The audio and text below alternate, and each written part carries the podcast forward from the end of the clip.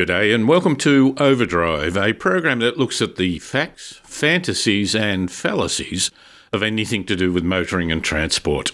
I'm David Brown, and in this program, we have some feedback about last week's stories of making adventurous long trips in a car. Comments included lovely towns on the old highway, but there were locations where you could get booked. Also, driving when you are tired, and an unusual and perhaps unsafe way to cope with the fog over the Blue Mountains. And in our feature sections, we have an interview about Sydney to Melbourne trips with Alan Finlay, who is our resident traffic engineer, very articulate, personable, but also very precise in his memories.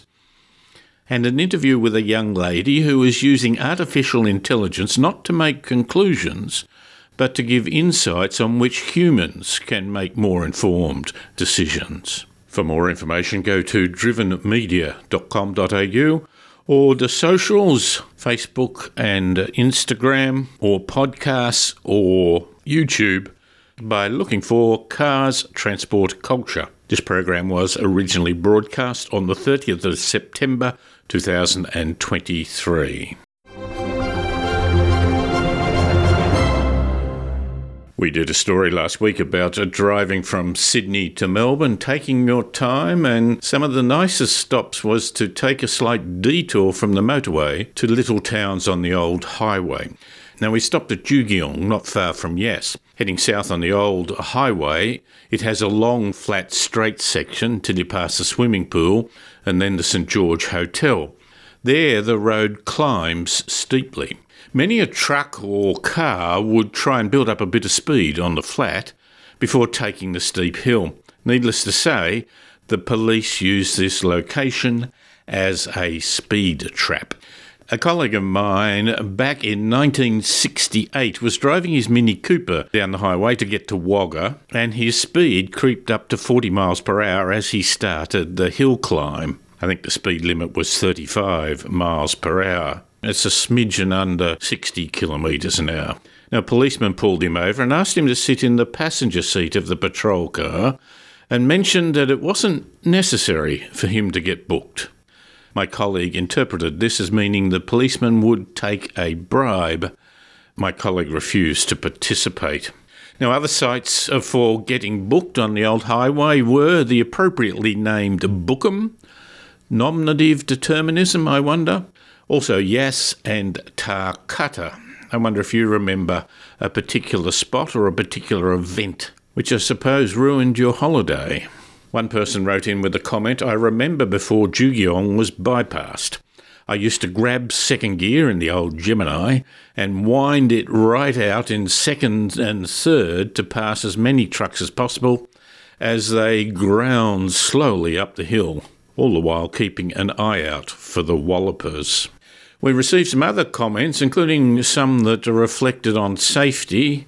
Jack said, When I was at uni, a mate of mine with a Datsun 1600 was driving home to Adelaide for a visit and invited me and another desperate to share the driving, which was a joke as we all started off wide awake and didn't feel like sleeping.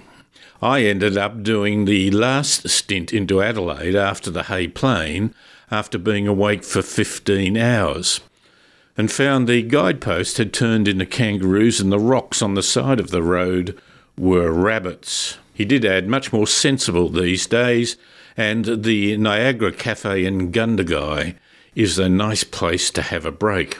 I did reply and said, when we competed in car rallies through the night on dirt roads in distant locations, the most dangerous thing we did was drive home after competing. The trees looked like polar bears, and the polar bears look like trees. And one other aspect of coping with difficult situations, perhaps in a less than desirable manner, Graham said in the 1970s and 1980s, I often drove over the Blue Mountains late on Friday nights and returned to Sydney on Sunday nights. I was not a slow driver, but found a quicker and more relaxing way to get through the fog. It was simple just find the long distance newspaper delivery truck and follow behind him. They did the same journey every night, knew every inch of the road, and went like a bat out of hell. Fred added the comment Do those Formula One paper trucks still exist? You can leave a comment on any of our posts on social media, be it Instagram or Facebook or on YouTube. Just look for Cars Transport Culture sites. You're listening to Overdrive. We put a post up on our social media sites, Cars Transport Culture, about driving a long distance, Sydney to Melbourne in this case. And it brought back a flood of memories of what it was like in the old times and what's happened to some of those towns that have been bypassed with the new, relatively modern motorways. Person who understands these matters, both in terms of transport planning, traffic engineering, and human behaviour is our good friend Alan Finlay, who joins us on the line now. G'day, Alan. G'day, David. I drove a Corolla down there. Is there any Corollas in your family? Not these days, no. But my sister, uh, her first car was a used Corolla, one of the first models. Uh, it was called Clarissa, of course, Clarissa the Corolla. And um, a good mate of mine, um, when I was at university days, he had uh, the second model Corolla, he modified it slightly by putting on a, uh, a hot exhaust system. I think it was called a Kleinig, Kleinig muffler in those days.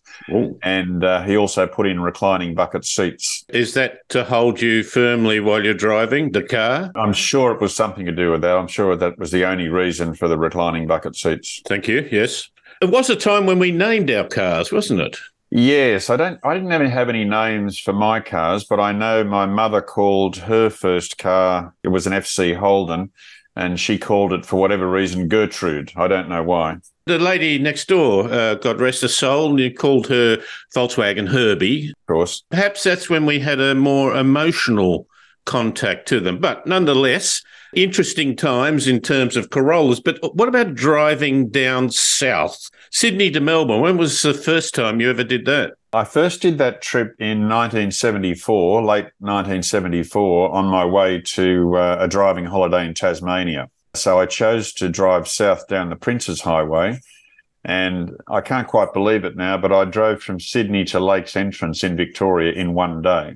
That's what about 500, 600 kilometres? Would that be? Yes, it would be easily that. I think I haven't I haven't looked at it a distance, but uh, it was a long drive, and of course, in those days, the Princes Highway was uh, nothing like it is uh, now. But on the other hand, there wasn't all that much traffic around, so I suppose you could probably make good good time. Princes, of course, it's not Princess Highway; it's Princes, named after the Prince of Wales who later became a little bit, uh, well, not a little bit, a rather significant, if divisive, character in the royalty. He was later King Edward VIII, who abdicated. He came out here in 1820, I believe. The Princes Highway is down the coast road, whereas they've decided to make uh, and emphasise the main route, uh, quite understandably, as the inland route, the Hume Highway, possibly a bit shorter and easier to, in most cases, to build better quality roads. You say they have improved the Princes Highway a bit, but 74, that would have been well before things like the Kiama bypass.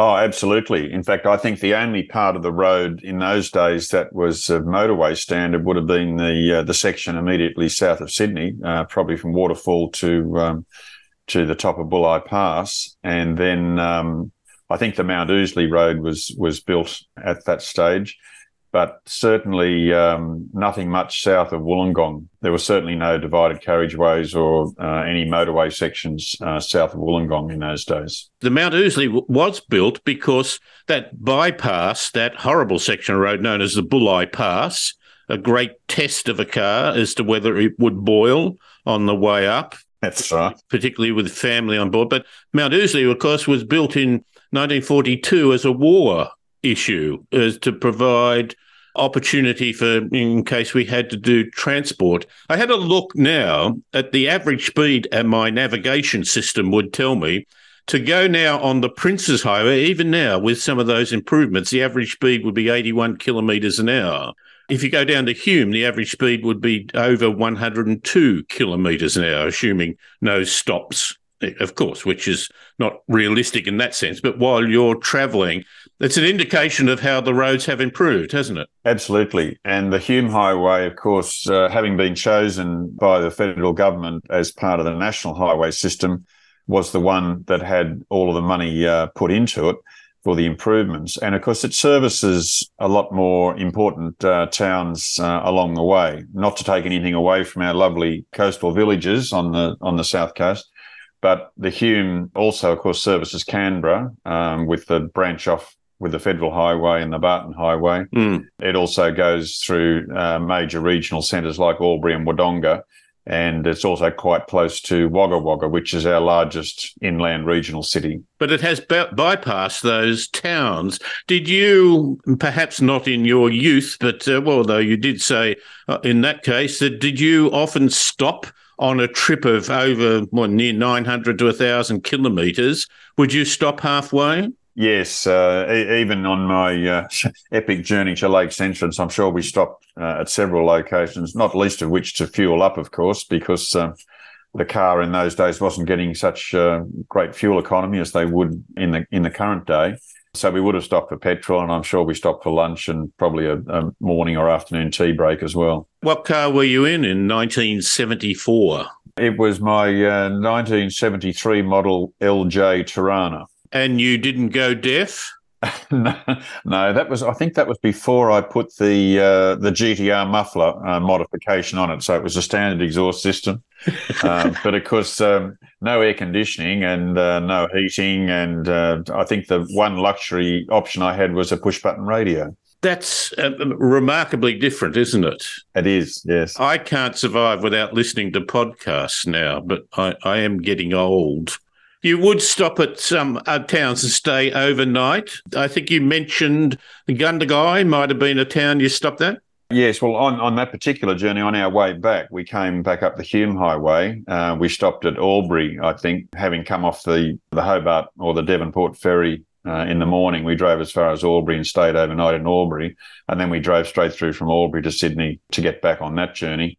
But in subsequent years, we've um, we've been to Melbourne a few times, and we have stayed. I think on one occasion we stayed in Wagga Wagga. Another time we stayed in Gundagai, and uh, most recently, when we were down there in January this year, we stayed at Rutherglen on the way down. That's west of Albury. Actually, we did that. We went west of Albury on our way down and stayed overnight at a place called Howlong. What a lovely name. Howlong.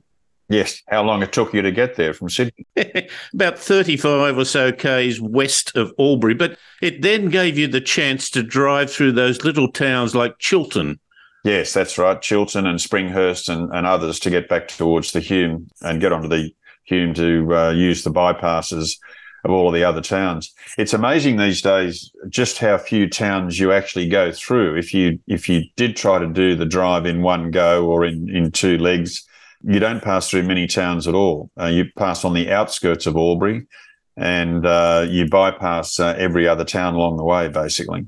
The now called Transport for New South Wales boasts that you could drive from Albury to Coffs Harbour without having going through a traffic light. Mm, not quite, not quite, because if you think about the section around Newcastle, uh, the Sydney Newcastle Freeway finishes at Beresfield. Yes. And you have to go through a couple of uh, traffic lights to get across the bridge at Hexham and then up through Raymond Terrace. But I think once you leave Raymond Terrace, heading north, yes, the first set of traffic lights you would encounter would be in Coffs Harbour. They lied to me. well, I think they like to uh, imagine the future, David, and say this is our utopian vision that uh, one day you'll be able to drive all of those distances without going through any of those dreadful traffic lights, as we know. We talk about the upgrades, but it's taken a long while. You would remember Gundagai and going across that old rickety wooden bridge. Yes. To get across the floodplain. And in fact, this year, when we were going down to Melbourne, we did go through Gundagai to look at the bridge, which has now been removed. I don't know whether you're aware of that. The, yes. the bridge has now been dismantled. So uh, one can no longer go across the old uh, rickety bridge. You can go underneath what, what was left of it.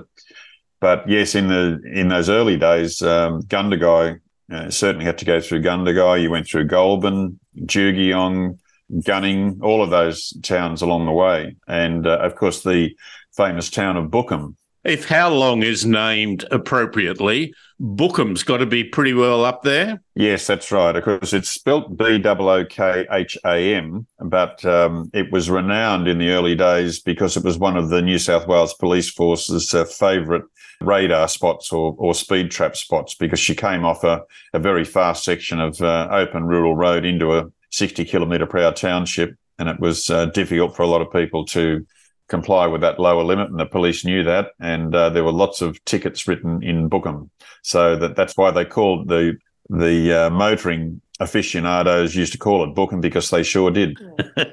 when you drove, as you say, there wasn't dual carriageway. Did you long to see those signs overtaking lane five kilometres ahead? Yes, no doubt about that. They were um, they were very important opportunities, but the other thing is, my recollection was there was um, so little traffic, relatively speaking, compared to today, that it was relatively easy to overtake other vehicles just on the two lane section. Ah. There were plenty of gaps in the opposing traffic. The other thing, though, was that trucks were not nearly as powerful. If you got stuck behind a truck, you could be uh, there for what appeared to be a long time, although in reality probably wasn't.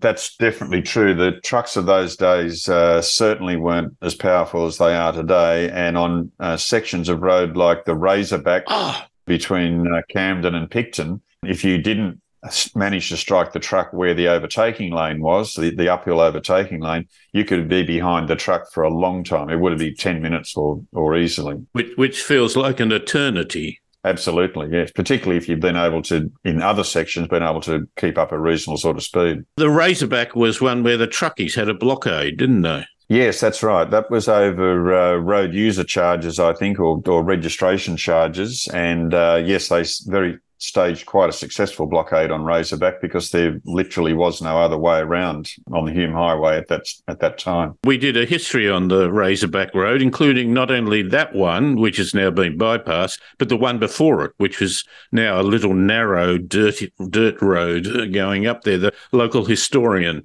did that, uh, wrote a book about it. You talked about Gundagai. It's a lovely main street, bucolic town in a way, isn't it? The character of an old town. To have big trucks and that rumbling through them is a tragedy. Now that that's bypassed, they're lovely places to visit. They are, yeah. Um, we stayed one night in um, in a converted church, I think, in Gundagai uh, when we were uh, on our way to Melbourne once. We enjoyed a nice meal at one of the local pubs and the uh, and the cafe. There's a famous cafe in Gundagai, which was uh, run by one of the uh, early Greek families, as a lot of those uh, rural cafes were. And that was Alan Finlay, our resident traffic and transport expert, talking about his own personal experiences on driving trips down major highways. The full interview with Alan can be heard through our website, drivenmedia.com.au or podcasts on Spotify or iTunes. Look for Cars, Transport, Culture. You're listening to Overdrive. A widespread general concern about artificial intelligence is that it will analyse a situation and then make a definitive conclusion without any input from human beings. But this overlooks the possibility of using artificial intelligence to give us insights on what is happening, not final conclusions. And from these insights can come an understanding of the emotions, the feelings, and the actual actions of people that are reflected in the demand and the use of our transport system. Now, Evelyn Sung is a transport engineer and planner with the large consulting firm WSP, and she's been doing some fascinating research into this particular area. She joins us on the line now. Evelyn, thank you very much for your time. Thank you very much for having me, David. A pleasure to be on here with you. We've heard of this GPT, mm-hmm. which is often assumed to use for young students to be able to get the artificial intelligence to write a essay for them. Mm-hmm. You're using it in a different way. How does that work? Yes, yeah, so GPT, it's short for generative pre-transformer. I don't know about you or the audiences listen to me. It sounds like a jumble of really big words um, coming together, but generally it's pop- popularized by this online tool called ChatGPT. And what it does is the user can interact with it by giving it an input, like like you have said, write me an essay about ancient Rome, about a particular ancient person I'm investigating, and it goes through the entire vast knowledge that is the internet and gives you an answer or an essay defined if you want it to be 500 words essay based on what you have asked it to do. So it's a powerful tool that has have had this vast pre-accumulated knowledge from all the internet um, and uses it to provide you responses to what you have answers to. That is one application for the use of the tool to interact with it in that way. But you can also harness the knowledge that it has have it has through of the internet for um, for specific purposes that you would want it to do.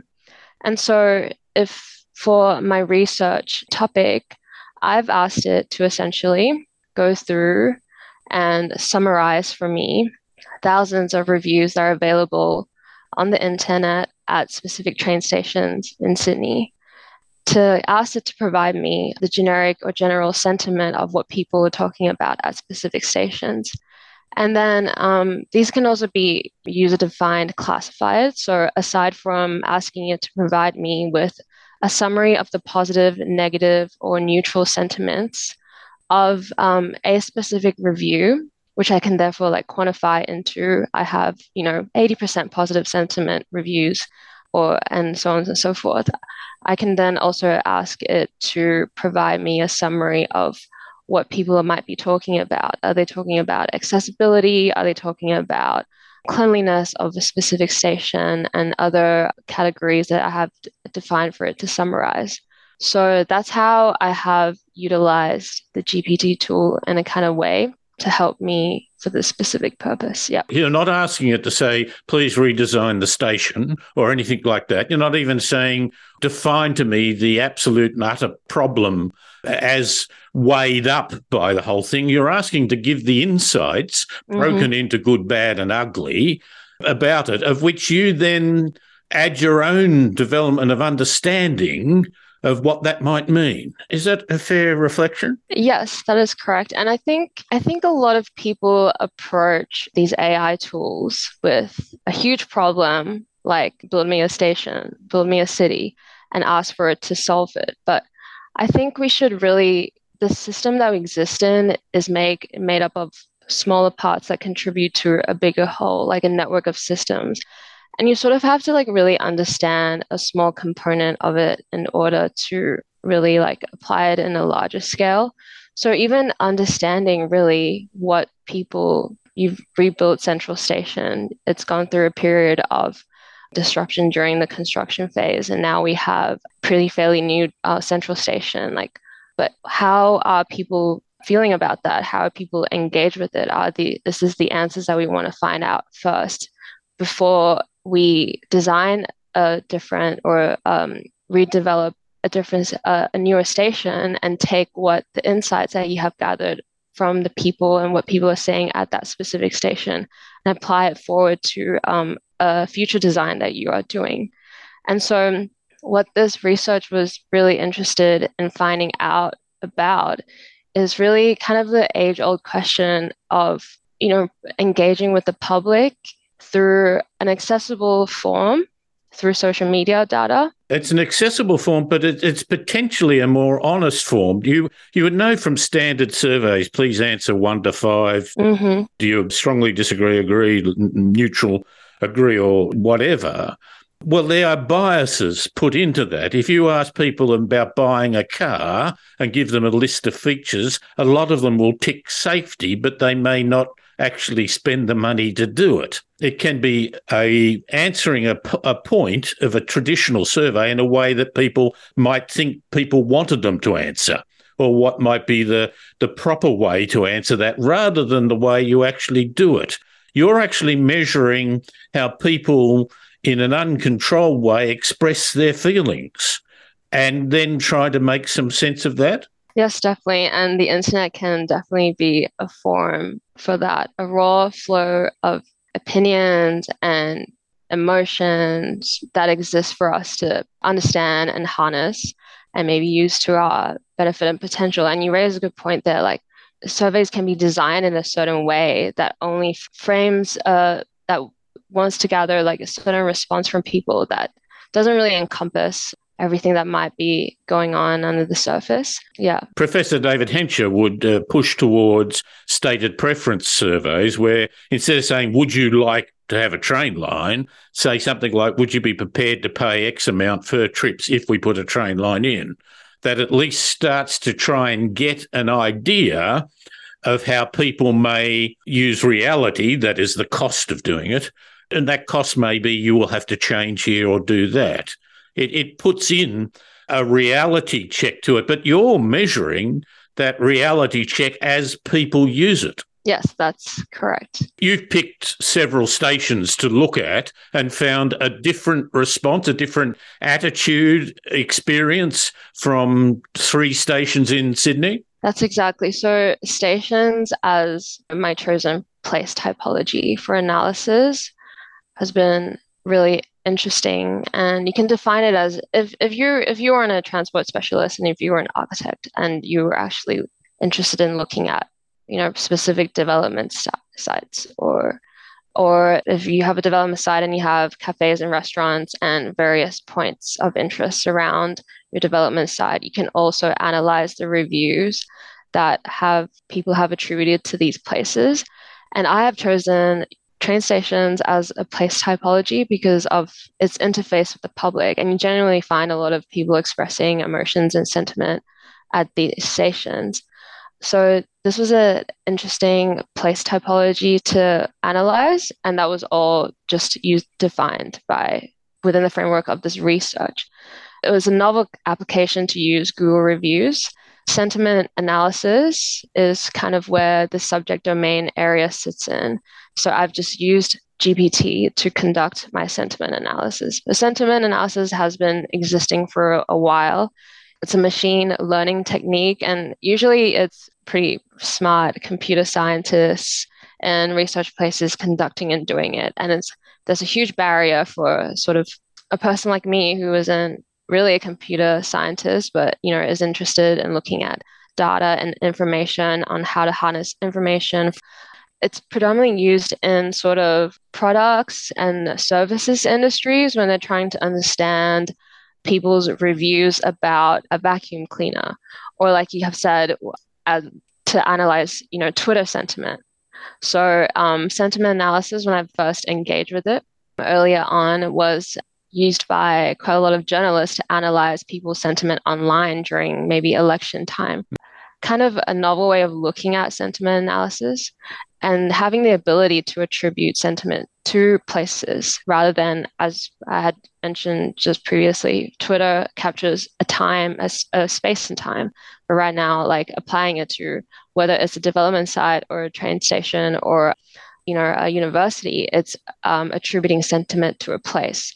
And Google reviews represent you know an available data set that sort of ties those sentiments to specific places because people are going to these places and specifically leaving their sentiment, their reviews, their opinions at that specific place. And that was Evelyn Soong from WSP, the major consulting firm, about her research looking at the sentiments of users of the transport system. The full interview with Evelyn can be heard on our website, drivenmedia.com.au or through podcasts on iTunes or Spotify. Look for the site Cars Transport Culture.